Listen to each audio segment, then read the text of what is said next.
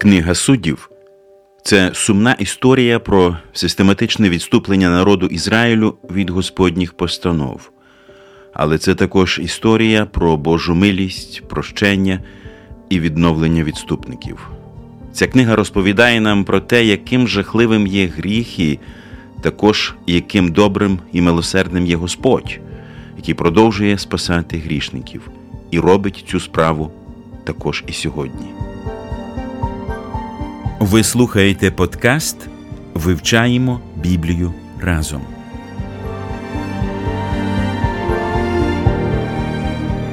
Ми раді новій зустрічі з вами, друзі. Я, Олександр, а також Самоїл, Ростислав та Ангеліна вітаємо вас у новому випуску. Ми продовжуємо вивчати книгу суддів. Це особлива книга, яка розповідає про те, як народ Божий Ізраїль відступав від Господа, а Бог продовжував працювати над його серцем і навертати до себе. Свою працю Господь звершував через суддів. Варто звернути увагу на те, що в книзі суддів записана історія 12 суддів, чоловіків і однієї судді жінки. Дуже символічне число. Згадайте при цьому 12 патріархів, які були до цього, і 12 апостолів, які будуть в новому заповіті. Бог завжди працює через вибраних ним людей. І сьогодні, звертаючись до третього розділу цієї книги, ми будемо вивчати історії ось цих 12 суддів. Помолимося на початку. Господи, Боже наш, ми дякуємо Тобі за цей час, який ми можемо занурюватися в Слово Твоє, вивчати його для того, щоб знати волю Твою. Господи, ми просимо Тебе, благослови всіх слухачів і всіх нас в студії для того, щоб ми бачили істини Твого Слова. Господи, дай нам розуміти, що коли ми плануємо Твою справу, що ми збираємось її робити, щоб ми її планували. Господи, нехай Твій Дух буде з нами, на нас і в нас. Просимо Тебе все це в ім'я Ісуса Христа. Амінь.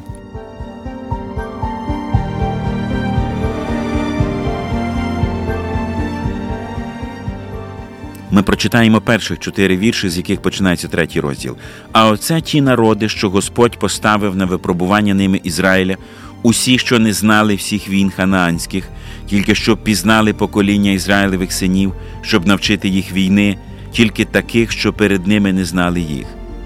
П'ять володарів филистимських, і всі хананеяни, і сидоняни, і хівияни, мешканці гори Ливану, від гори Баал Гермон аж до виходу до Гамату, і були вони залишені на випробування ними Ізраїля, щоб пізнати, чи будуть вони слухатися заповідей Господа які він наказав був їхнім батькам через Мойсея. В цьому тексті ми бачимо досить дивну причину, для чого Господь залишив поганські народи серед Ізраїля, щоб євреї вчилися воювати. А навіщо вивчати війну? Навіщо, щоб люди знали війну? Але ж ми розуміємо, що мир це благословіння, а війна це прокляття. Так у них постійно була війна. Я не пам'ятаю хто, але хтось сказав е, з давніх: якщо хочеш миру, готуйся до війни. І Господь тут каже. Про те, щоб ми, народ Божий, був готовий до війни, тому що коли ми читаємо книгу суддів, зазвичай люди звертають на фізичну війну але ми маємо пам'ятати, що ми живемо в світі, де відбувається постійно відбувається духовна війна.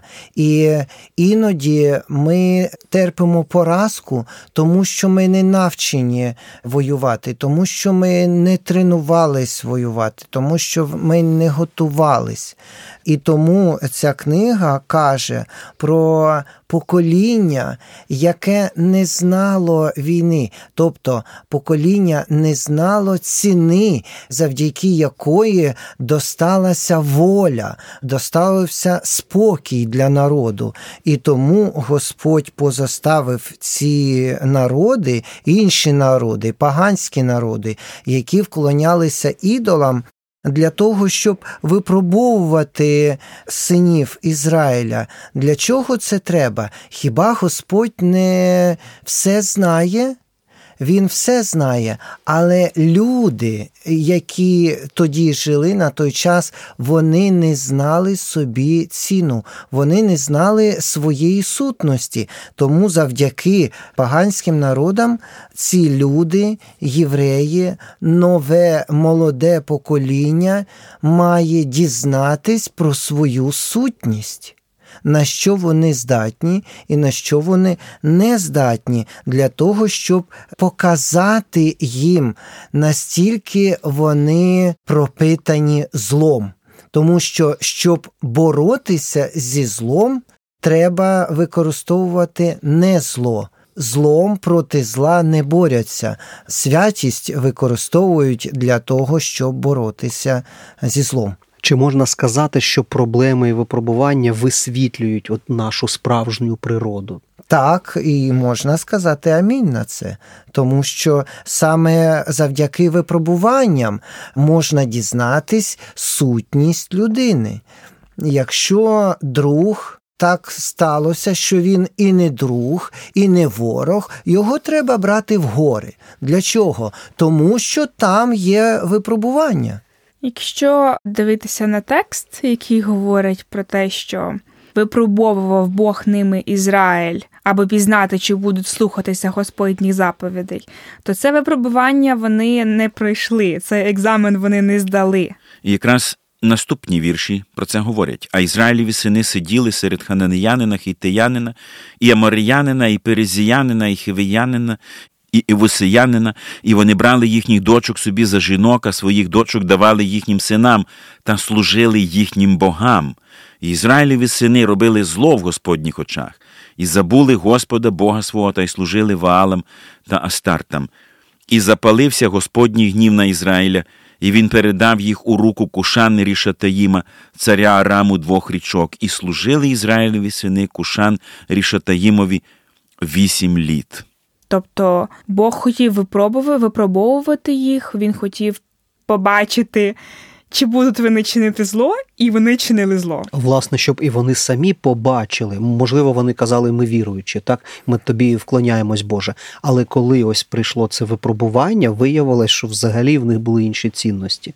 Так, Богу не треба було бачити, Бог не забуває, Бог все бачить і Він знає їхнє серце. Але коли ми читаємо, що Бог щось згадав, наприклад, або ще ж такі речі, які притаманні людині, то це мається на увазі, що це люди мають побачити, мають згадати, і Бог залишив ці народи їх їх перераховується шість конкретних народів для того, щоб вони були для тесту, скажімо так, для того, щоб вони показали синам Ізраїля, в якому стані знаходяться сини Ізраїля. І так само згадайте, як пише Павло до однієї з церков, коли прийшла заповідь не вбий, тоді я пізнав, що я здатен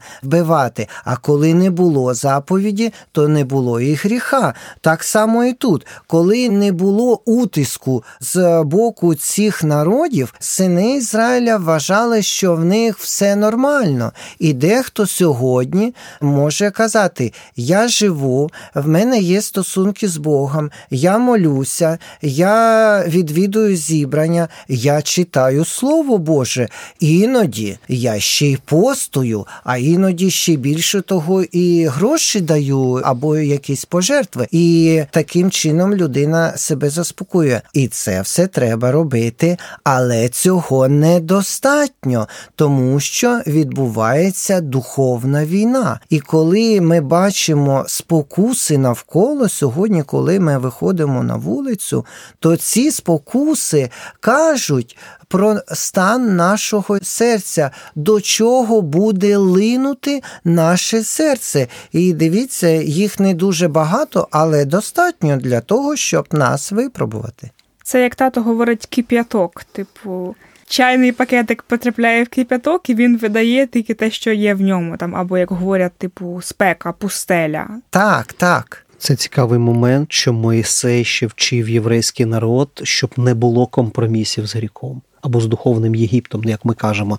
Було покоління, яке пішло на компроміси, воно залишилось в пустелі, але ось ця малеча, яка потім через 40 років виросла і ввійшла, вони вже розуміли жодних компромісів. Але знову з'явилося покоління, яке пішло на компроміси з гріхом, але ж з місцевими народами. І я так розумію, що ми знову повертаємось до того, що Бог вчить з гріхом ніяких компромісів. Але, на жаль, от почалися шлюби.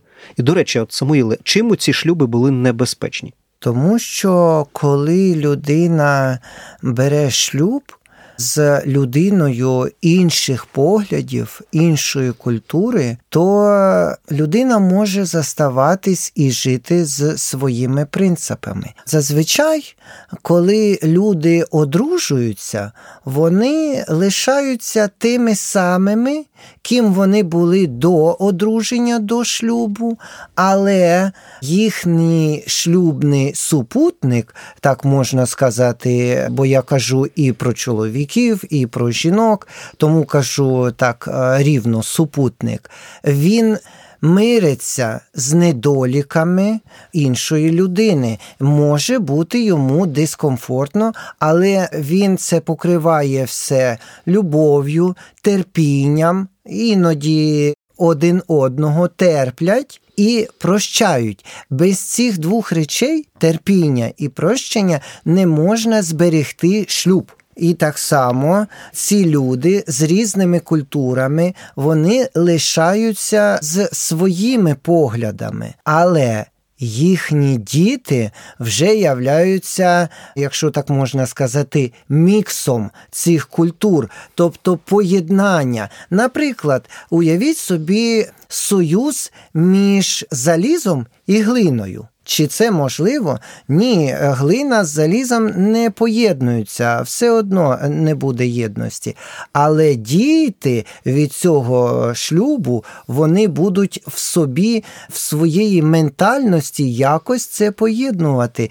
І тому Господь лишив заповідь в Слові Божому, в п'ятикнижі, щоб не сіяли між одною культурою іншу культуру, не можна поєднувати порівнювати. Господь каже, що не можна робити одежу з ниток.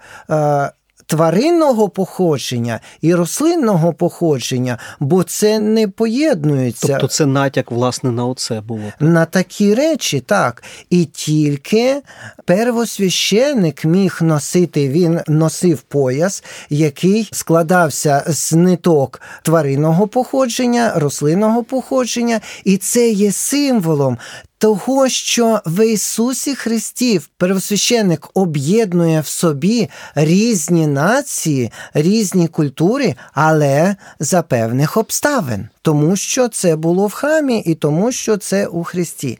І тому є небезпека, бо є такий мікс культури, коли розмовляють однією мовою, а живуть культурою іншої людини. І тому небезпека, що будуть вклонятися іншим богам.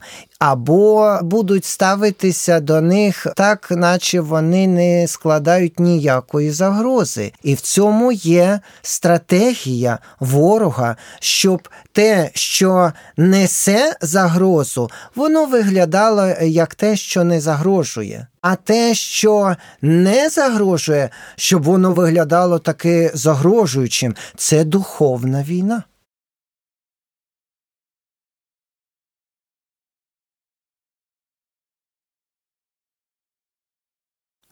Як ми бачимо, початок життя євреїв в Ханаані досить сумний. Вони провалили всі тести, які Бог очікував від них. Практично одразу з'явилися змішані шлюби і ідолопоклонство. І ось про що це говорить, друзі. Хороші обставини життя не змінюють нас на краще. Бог поселив євреїв в хорошій землі, але серце їхнє так і залишилося зіпсоване гріхом. Саме тому вони почали робити те, до чого спонукало їхнє серце Нам потрібне нове серце, друзі, а це серце може дати Христос. І тоді навіть в поганих обставинах ми зможемо приносити добрі плоди.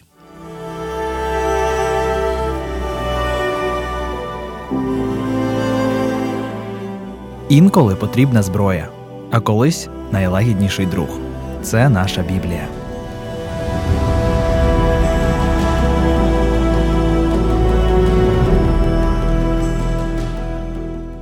Якщо читати восьмий вірш, то ми можемо читати, що Господній гнів запалився, і він передав їх у руку Кушан Рішитаїма, якщо це Огієнка, царя Араму двох річок. І служили Ізраїлеві сини Кушан Рішитаїмові вісім літ. Цар двох річок. Що це двох річок? Так я просто не звертала раніше на це увагу. Автор коняка царя річок Сирії. О, це дуже цікава річ. Це нас повертає до географії біблійної землі, скажімо так. Але дивіться, я хочу, щоб ви звернули увагу на те, що до цього призвело, тому що ніби нічого страшного не було між різними шлюбами, про які ми зараз сказали. Але гріх і зло прогресує, і це призвело до того, що вони почали служити іншим богам, тобто ідолам. Так закінчується шостий вірш. А далі сказано: і сини Ізраїля робили зло в очах Господніх. Тобто вони щось робили. І це було злом в очах Господніх, але вони, їх ступінь моралі не була такою, що вони це вважали злом. І це призвело до того, що вони служили ідолам, почали робити зло і забули Господа. Як можна зрозуміти, що вони забули Господа, бо Господь був навколо усюди, і він був в традиціях, але вони забули Господа так, як він насправді виглядає. Іноді ми можемо побачити, що люди думають, вважають, що Господь виглядає як статуя, або, може, виглядає, як він намальований на багатьох картинах. І люди забувають про характер. Тому що ну що мені може зробити Господь, який намальований, який тільки в певному місці знаходиться? Я зустрічав таких людей, які були з Азії, приїхали і кажуть: наш Бог ночі не бачить. А іноді кажуть, є свята земля, а це не свята земля. Бог не звертає увагу на те, що ми робимо на несвятій землі, і роблять все, що заманеться.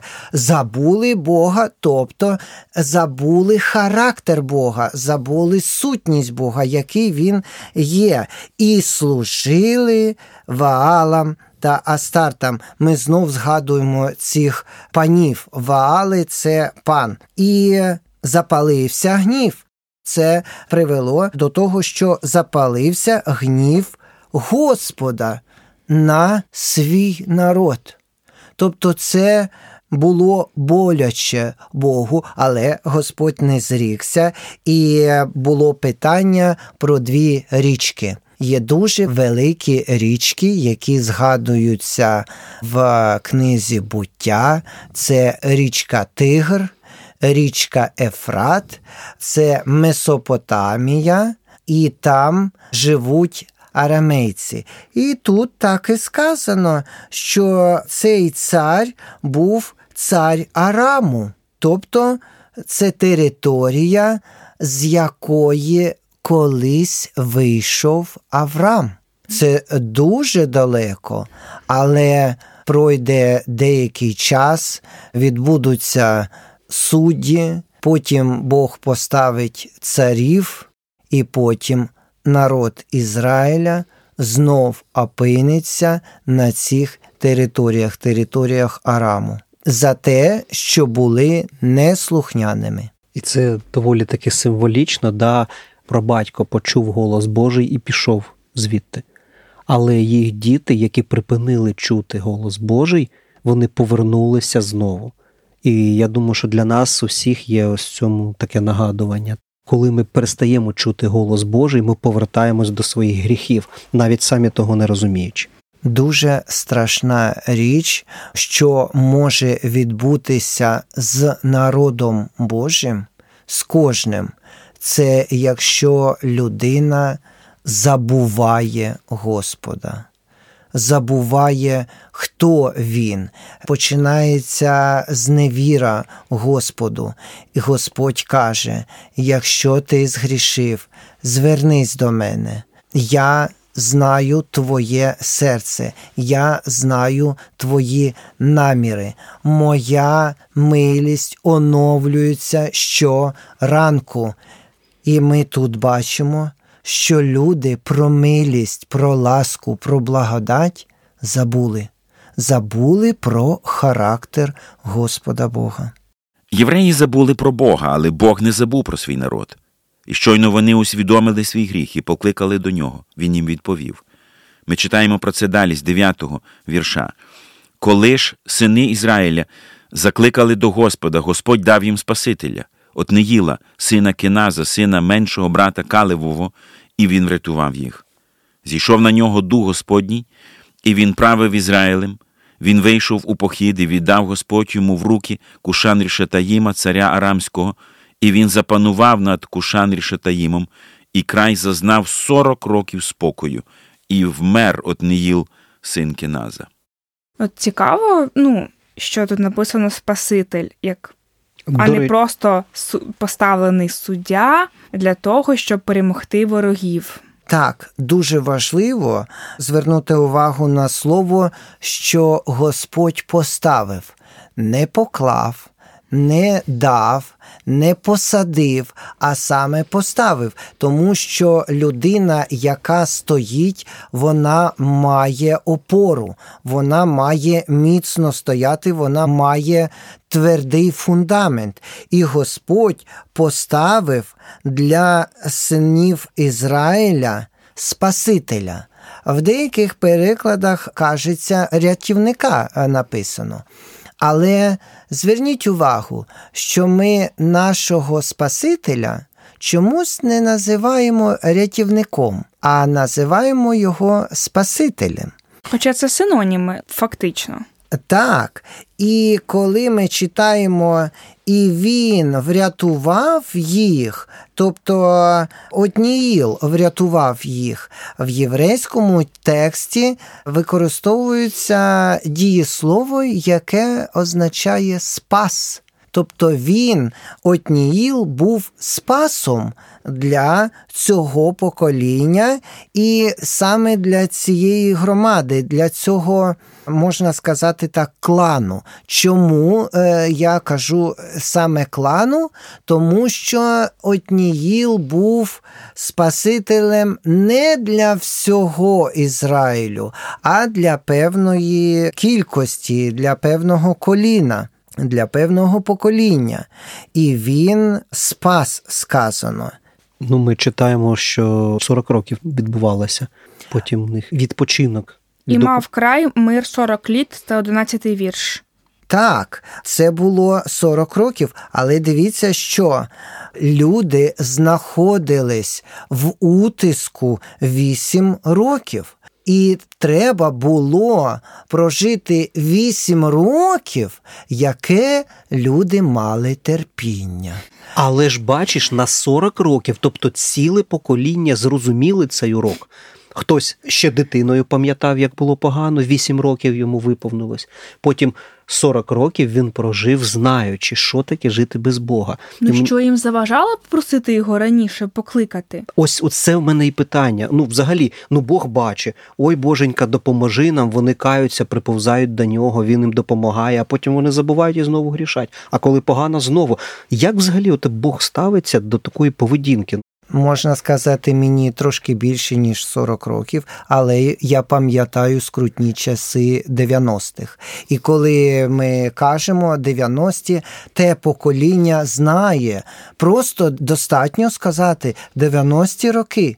І це вже каже про той стан, в якому ми жили, і як скрутно було достати якусь їжу, з працею було тяжко і так далі.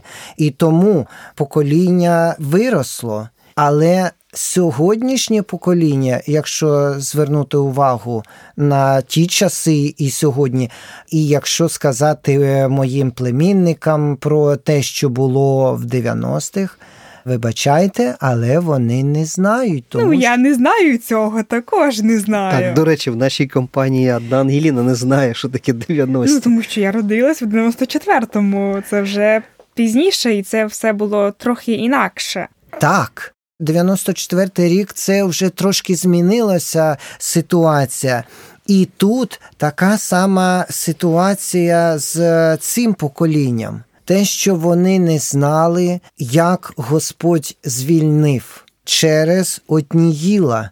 І жили вони 40 років, і гріх мав прогресію, тому що вони все більше і більше відступали, і гріхи, які вони вчиняли, були, якщо можна сказати, ще гіршими і гіршими. Тобто вони були вигадливими на зло. Слово від Бога сучасний скарб та справжня нагорода.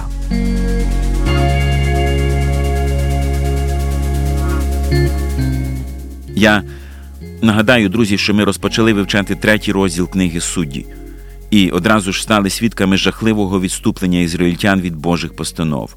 Це урок для нас з вами, друзі. Коли ми потрапляємо в хороші обставини життя, то вони здатні приспати нашу пильність, і ми починаємо любити світ і те, що в світі, і відступаємо від Господа. Результатом цього є випробування, які потім допускає Господь, щоб розбудити нас і знову навернути до себе. Саме тому іноді нам боляче, і автор послання до євреїв пояснює, чому це відбувається. Бо Господь кого любить, того Він карає, і б'є кожного сина, якого приймає. Коли терпите кару, то робить Бог вам як синам. Хіба є такий син, що батько його не карає? Після того, як ізраїльтяни покликали до Бога, він послав їм визволення через Отніїла, племінника Калева, значення його імені Лев Божий, і, можливо, тому він названий Спасителем. Зверніть увагу на таке, друзі. Під його керівництвом земля мала спокій 40 років, а в рабстві вони знаходилися 8. 8 помножити на 5 буде 40. Господь послав у п'ятеро більше свободи для свого народу після їхнього покаяння. Це говорить про неосяжну милість Божу. Якщо ви ще не спробували її в своєму житті, то поспішіть до Христа сьогодні. Він подасть спасіння також і вам. А нам вже час завершувати наше вивчення. Божих вам благословень, друзі!